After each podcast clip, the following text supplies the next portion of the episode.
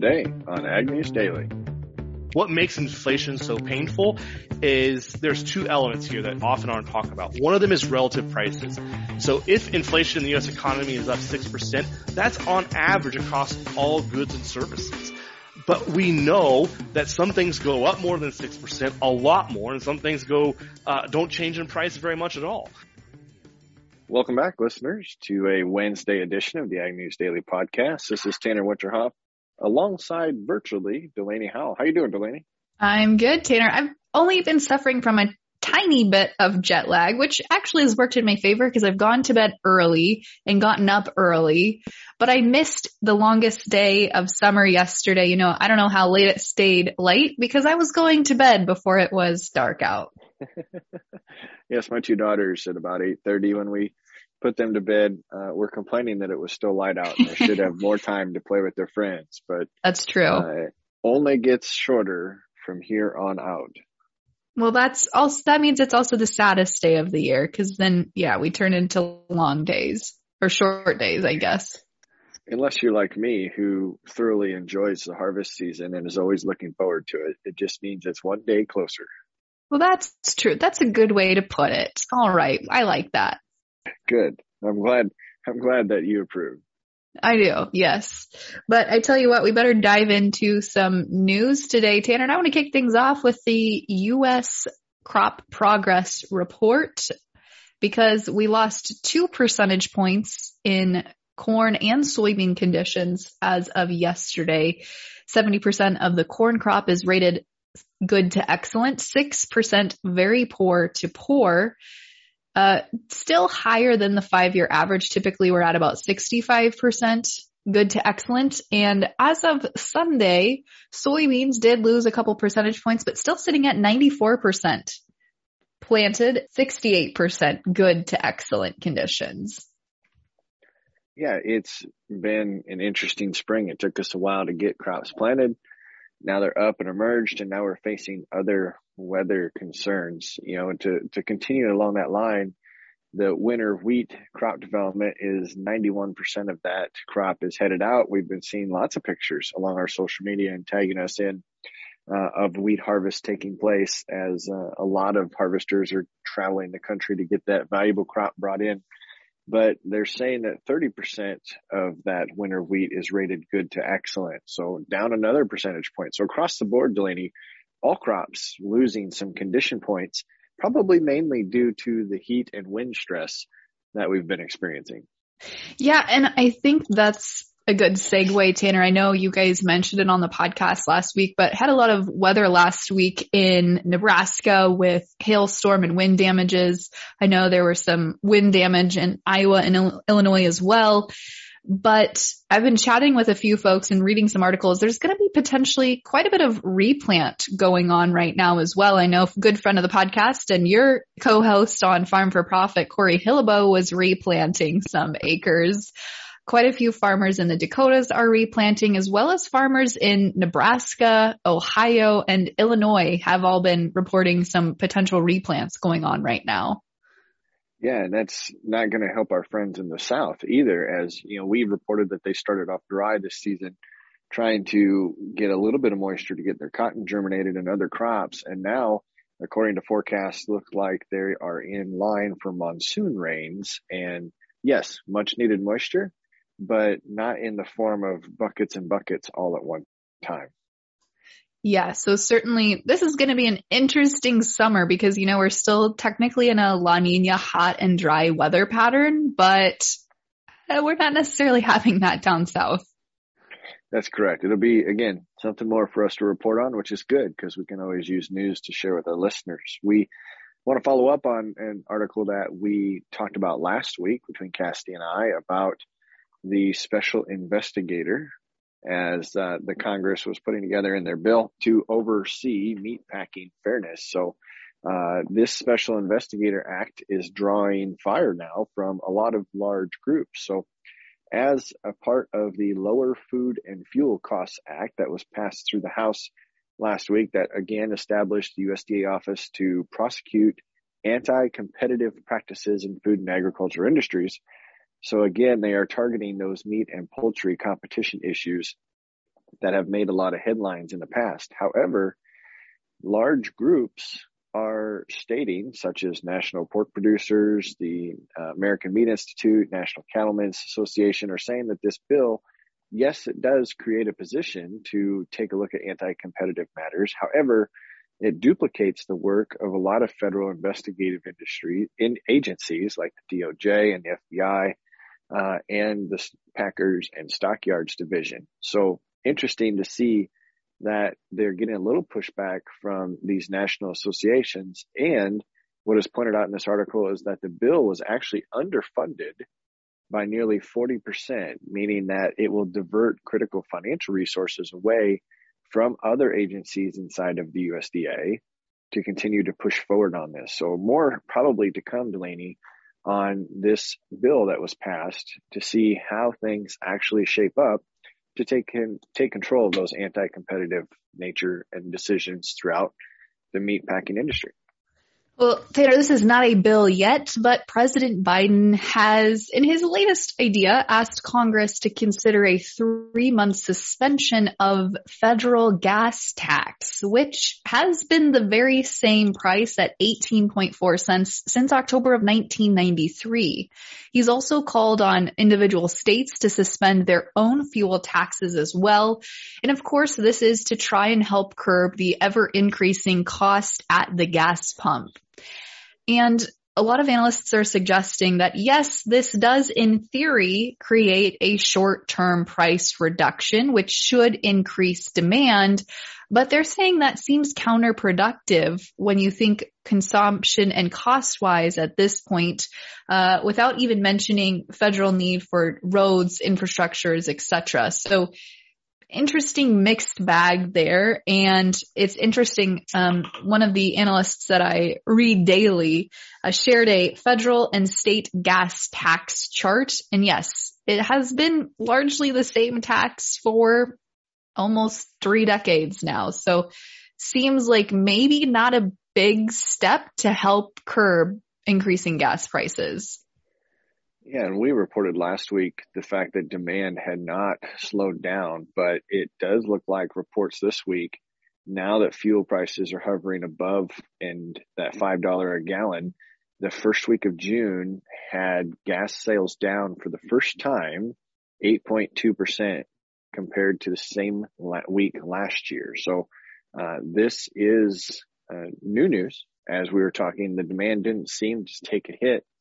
However, looking at the perspective that you mentioned, we certainly don't want to see higher tax levels, but with the costs of maintenance to our road systems, you would only expect that as we come out of this high inflation period that we may be seeing additional taxes there to continue to boost up that road system. So the last piece of news that I have for today, Delaney, is related to milk production. So in the most recent quarter, the dairy report from Rabobank points that there was another decrease in milk production worldwide, with that output now falling 1.1% since that last quarter. So it is not a big drop in production, but the key part of this article is this quarter now makes it 12 straight months of production decline globally. So that is the first time in a decade that they have seen that long of a production lag. So of course, dairy is facing, the news that everybody else is in the livestock sector of record high feed prices, skyrocketing energy costs, and now a little bit of lower demand due to the inflated value or the inflation of all goods at the grocery store, deflating the buyer's purchasing power. So analysts are saying at Rabobank that they are predicting a less impressive recovery in the global milk production market, which is sad to say the least, to see if we can get back to the levels pre-slump. So too bad for the milking industry. Production is falling. We can only assume that has to do with profitability, but we will have to just watch to see if they can regain market share. It's interesting, too, as you look at market share, Tanner, Brazil has really snapped up a lot of market share here for corn exports, largely because Ukraine has been offline for so long now. Brazilian corn exports via their southern port rose an atypical 161% for the first 5 months of the year due to lack of production and product coming out of Ukraine. And the other thing to keep in mind here is this is very abnormal for this time of year because typically Brazil goes offline February, March-ish timeframe when the U.S. comes online fairly strong and other countries like Ukraine help to fill that gap. Well, this year Brazil is certainly doing their part to help fill some of those export and import demands. But they're saying that they still have quite a bit of corn in stock and they have good margin and prices and the supply and demand is out there, so they're taking advantage of that market opportunity. Yeah, we knew that there was going to be places for other producers to fill into that gap if production allowed. So not a surprise in the article there. But Delaney, as you get ready to jump into the markets, it seems like our bull friends are struggling to find some solid ground underneath them as it appears as though markets continue to slide based upon the news, even though we reported on that couple of points of crop condition falling, not a lot to go off of this week. No, there certainly isn't, Tanner, and you're right. The bulls are fighting hard but are losing to the bears this morning as December corn is sliding 6 cents lower, trading around $6.95. So we have broken through that psychological $7 mark. Going to be interesting to see where things go from here. I haven't seen kind of where our next area of support is. So I'll try and find that and share that with our listeners tomorrow. Then as you look at the soybean side of the balance sheet, November soybeans down 26 cents this morning, trading around $14.84. A lot of questions coming, is this market rally over or what's going to be next? What, big piece of news is going to be necessary to feed the bull market? Livestock are also down this morning, down 70 to 40 cents across the board in live cattle, and in feeder cattle down about 12 to 20 cents across the board here. Lean hogs also trading lower this morning, and seems that everything's taken a turn for the worse this morning, Tanner. Yeah, nothing substantially impressive news-wise, so we can see why things are down. But today, we'll see if we can get some answers behind where economic factors are headed, whether that be inflation related or GDP or even the agricultural environment themselves. So what do you say, Delaney? Should we jump into our conversation for today? Let's jump in.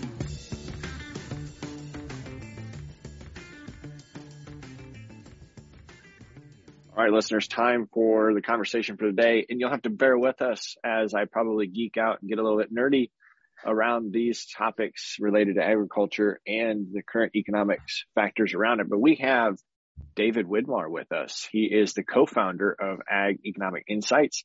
Welcome, David. Thanks for joining us. Thanks for having me. Always a pleasure to chat with you all. Yeah, so our listeners have been tagging us on social media points. We've been reporting news articles, obviously, around the record high inflation levels and the record-setting interest rate hike by the Fed last week. So let's jump kind of right into it first on the inflation side of things. What are we seeing? We've reported that it is record high, but what are you seeing from an economist side of things related to inflation in the ag sector? That's a really great question. And I think record high is always a challenging statement for listeners to think about. It usually how significant something appears ultimately depends on how much history we consider. And in both cases, we're going back to, say, 1980s levels of inflation and magnitudes. I think on the interest rates, the change in interest rates going back to the early 90s. So we haven't seen anything of these magnitudes in recent history. But in the 70s and early 80s, they were a very different period. And so we are nowhere near the 70s or nowhere near the 80s. So it's a little tricky to say, we haven't been here since the 80s, but by the way, the 80s were really, really bad and even worse than they are now. Yeah. And I think that's, a lot of people have been comparing back to the 80s, and Tanner and I weren't really around. I mean, I guess Tanner was born, I think, in the late 80s, but we didn't experience it. So we don't have that backstory, that history to understand. But a lot of farmers that we talk to on the podcast do have that history. And certainly no one wants to think about the 80s. It wasn't a pleasant time, obviously. But what differences, what do you think it would take? Or hopefully we won't ever get there. But what are the major glaring differences between the 80s and where we're at now? So let's start by talking about what was going on with inflation in the 1980s, in the late 1970s. First off, there are several ways to measure inflation. And so right now I'm going to use CPI because that's the data that I have in front of me, the Consumer Price Index. It's, you know, widely cited.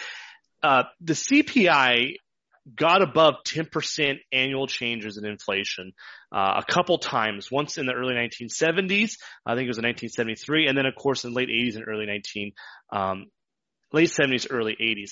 But the real takeaway here is if you kind of cherry pick the data, we spent at least a decade of inflation in the U.S. economy above 5%, and we averaged 7% throughout that entire decade. So here we are today in 2022. The data in 2021 was, I think, an annual average around 3 to 4%. And now we've been clipping away 6, 7, 8% data for the first few months. We just haven't seen the duration. What makes inflation so painful is, one, the magnitude. So we haven't seen anything near double digits.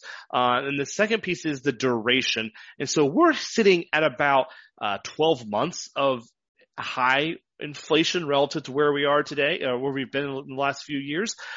So we haven't seen the duration play out.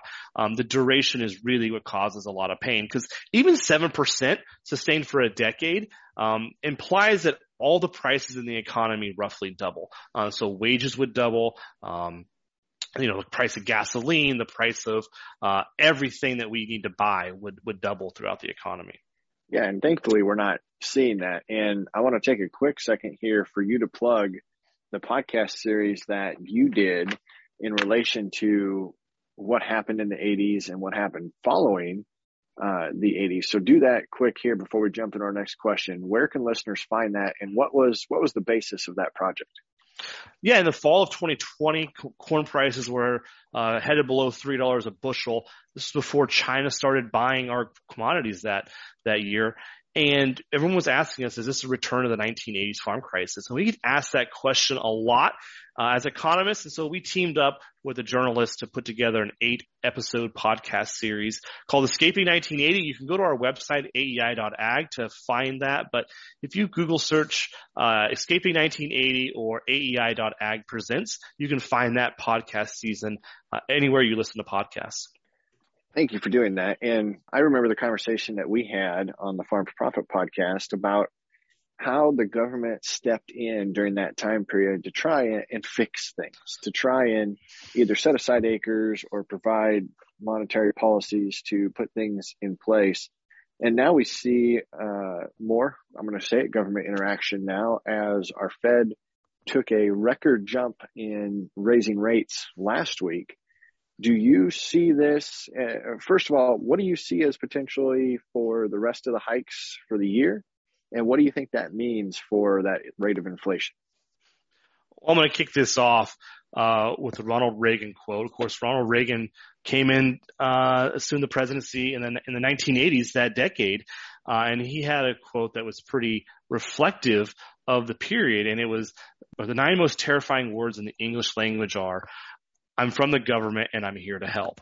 And I think that what we see right now is a lot of lever pulling from the Fed, from Congress, and the USDA, but we're really trying to navigate what is essentially a series of supply shocks that have really caused trouble in the global economy. That is a parallel to the 1970s. There were a series of supply shocks that were rippling through the global economy in the 1970s as well. So let's just step back and think about where we are, where we have been. We've had a trade war, and we were trying to use tariffs in that, but we're also trying to offset those that the tariffs were hurt by. We had the pandemic, both the slowdown and then the acceleration out of that pandemic. We had the supply chain issues. And so all of these things have been creating shocks, supply shocks. And this was long before the Russia-Ukraine situation. That was another supply shock in a lot of ways to our global supply chains. And so the Fed initially in the pandemic was trying to stimulate the economy. Congress was stimulating the economy. And now we see this backpedaling. We're saying, okay, the economy is recovering. It's doing okay. Now we need to pull some of the stimulus out. Let's avoid an overheating situation. And one of the variables we use for overheating, but one of the warning lights is inflation. And we've seen inflation throughout the economy sustained for, I said the last 12 months or so. And so we're starting to see the Fed now take actions through raising rates to ultimately try to slow down that inflation and slow down the economy to avoid that overheating situation. So what do you think that means for the next 12 months? I want to be clear here that the Fed raising interest rates, so it is a painful process. It will create pain. And what it's going to do is it's going to discourage the investments in, projects. Is going to discourage people from buying new homes, or it's trying to slow down the economy. We're going to try to reduce the amount of activity that's going on in the economy. And that creates pain. And that's why everyone's, fearful or watching, is there going to be a recession that comes out of this? If we think back to the 1970s and 1980s, throughout that decade, we saw the Federal Reserve and Congress trying to deal with combating both the economy that's too hot. We raise interest rates. Now it's cooling off too much. Let's pull it back a little bit. Let's get the economy to grow a little bit. So we sometimes liken this to, we wrote an article for our readers talking about like landing an airplane. And we have this scenario where the Fed's trying to get this airplane landing. They're even using the terminology a soft landing. And as they're coming around to make this soft landing, the winds are coming, there's a storm coming in, and things are going, all over the place. And so the question is, can we get the plane soft landed, or do we risk a recession? And does the Fed need to stimulate the economy, do a go around, and try to land the airplane again? And so this is the dangerous part, is to tame inflation, we got to slow the economy, but we don't want to put the economy into a tailspin, stall out, and have a crash. And I think that segues nicely into my next question, which is just what factors should we be watching to indicate that we are in a recession? Because I've listened to a lot of different analysts and podcasts on this lately, and they all have different indicators, inflation, the consumer price index, GDP. What are your triggers that show us, yes, we're most likely heading into a recession? I think the Fed is not going to use the traditional metric of a recession to be what tells them to, take the pressure off. I think they're going to be watching for, are we slowing down too much?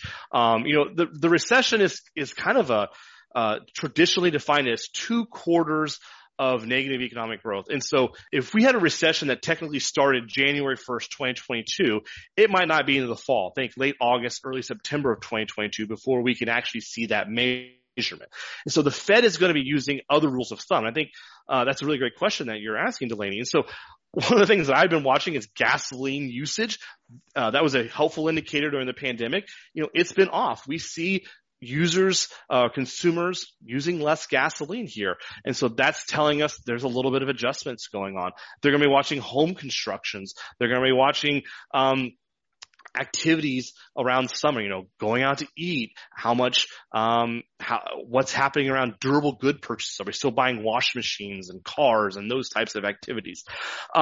The other thing that, I've been watching really carefully are long-term interest rates. We sometimes get micro-focused or hyper-focused on the Fed's next change of those short-term Fed funds rates, But I think it's also important to step back and say most of us aren't actually in the market at those Fed fund rates. Most of us are in the market something closer to a 10-year treasury.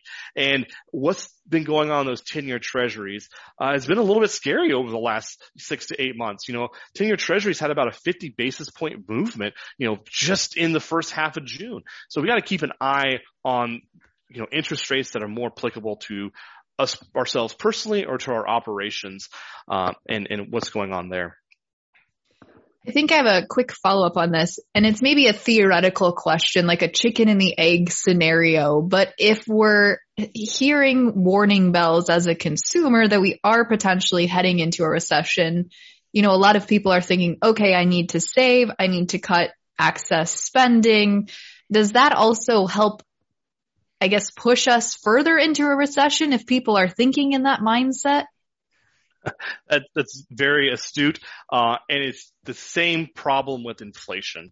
When there is a little bit of a mystery around inflation and what causes it. There's a famous economist, Keynes, who says, you know, inflation always has been and always will be a monetary situation.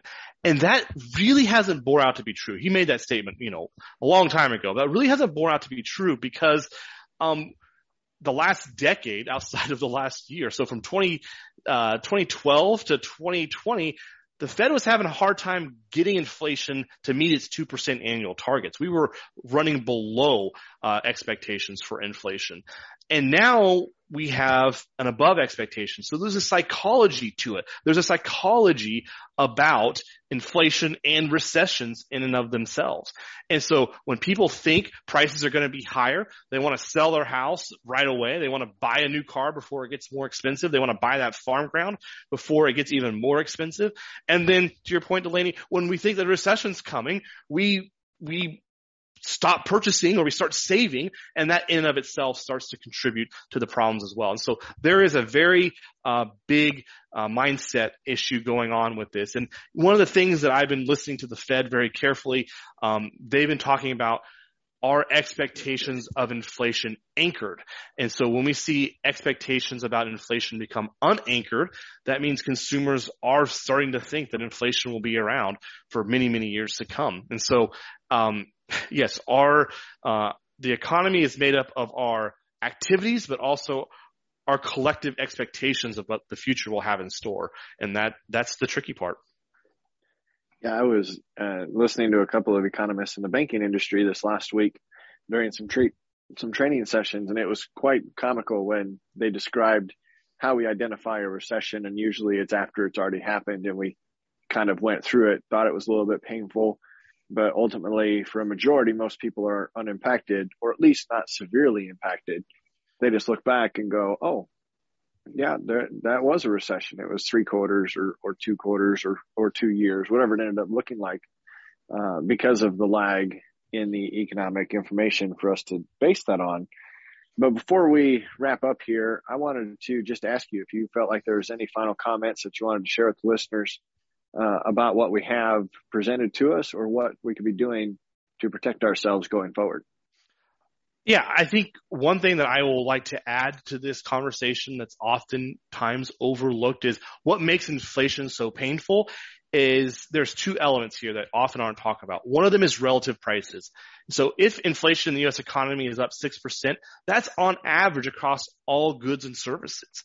But we know that some things go up more than 6%, a lot more, and some things don't change in price very much at all. And so maybe our cell phones haven't changed much in price. Maybe they actually got to be a better phone, but they're the same price. But on the other hand, gasoline or meat or the food that we're buying at the grocery store, maybe that's gone up 10+%. So we have to think about these changes in relative prices and how that impacts the types of things we might be buying, whether we're a business and maybe we're saying, oh my gosh, labor's going up much more faster than capital. So maybe I need to buy bigger equipment and hire less employees, or maybe it's the other way around. The second piece of this is elasticities. That's an economic word. But what I want you to think about here is there are some changes in costs that we can get away from a little bit. And there are some changes in costs that we can't get away from. So if you're a corn producer, we really can't do much to get away from changes in nitrogen prices. We could maybe defer some of our phosphorus and potassium fertilizer applications, but we have to recognize that there are some things that are harder for us to manage through. And so for producers, step back and think about what's the cost changes that are going on in my operation. What are some ways that I can make some adjustments? And you're going to start to find there are some categories that have been really painful that we don't have a lot of management tools around. And that might be the ones that we want to lock our prices in on, that we want to really get aggressive about trying to put a risk management plan around. On the other hand, there are some categories that we have more flexibility around. We have more management tools around, and start thinking about ways to deploy those tools headed through 2022 and into 2023. I feel like we could probably go on for hours having a great discussion about this with you, David, but unfortunately we're out of time for today. We'll definitely have you back on again, I think, as things are continuing to shift and develop, but we've been teasing it, but let's summarize one more time for our listeners. I think Tanner and I both get it, but you have a weekly, I guess I'll call it a newsletter of sorts, where you're putting out fresh content. How can folks subscribe to that and find your website? Yeah, feel free to check us out at AEI.ag. Like you said, there's a weekly newsletter and an article, but then there's a whole lot of other work that we're putting together, like the podcast series and our AEI premium content and tools that we have available as well. Fantastic. Well, David, thanks again for joining us today. Certainly appreciate it. Happy to join.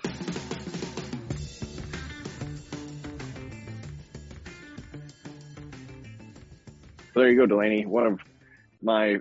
I don't want to call them friends because we've never met, but certainly David is a person that I enjoy following along with his content. We've had him as a guest on the Farm for Profit podcast, but always seems to be very insightful. Absolutely. Love following his stuff. Folks, do subscribe. I would encourage you to subscribe to his weekly articles. I read those very frequently. They're just a good, usually economic spin on some current events that are going on. Absolutely. But for today, that should be enough. What do you say, Delaney? Should we let the listeners go? Let's let them go.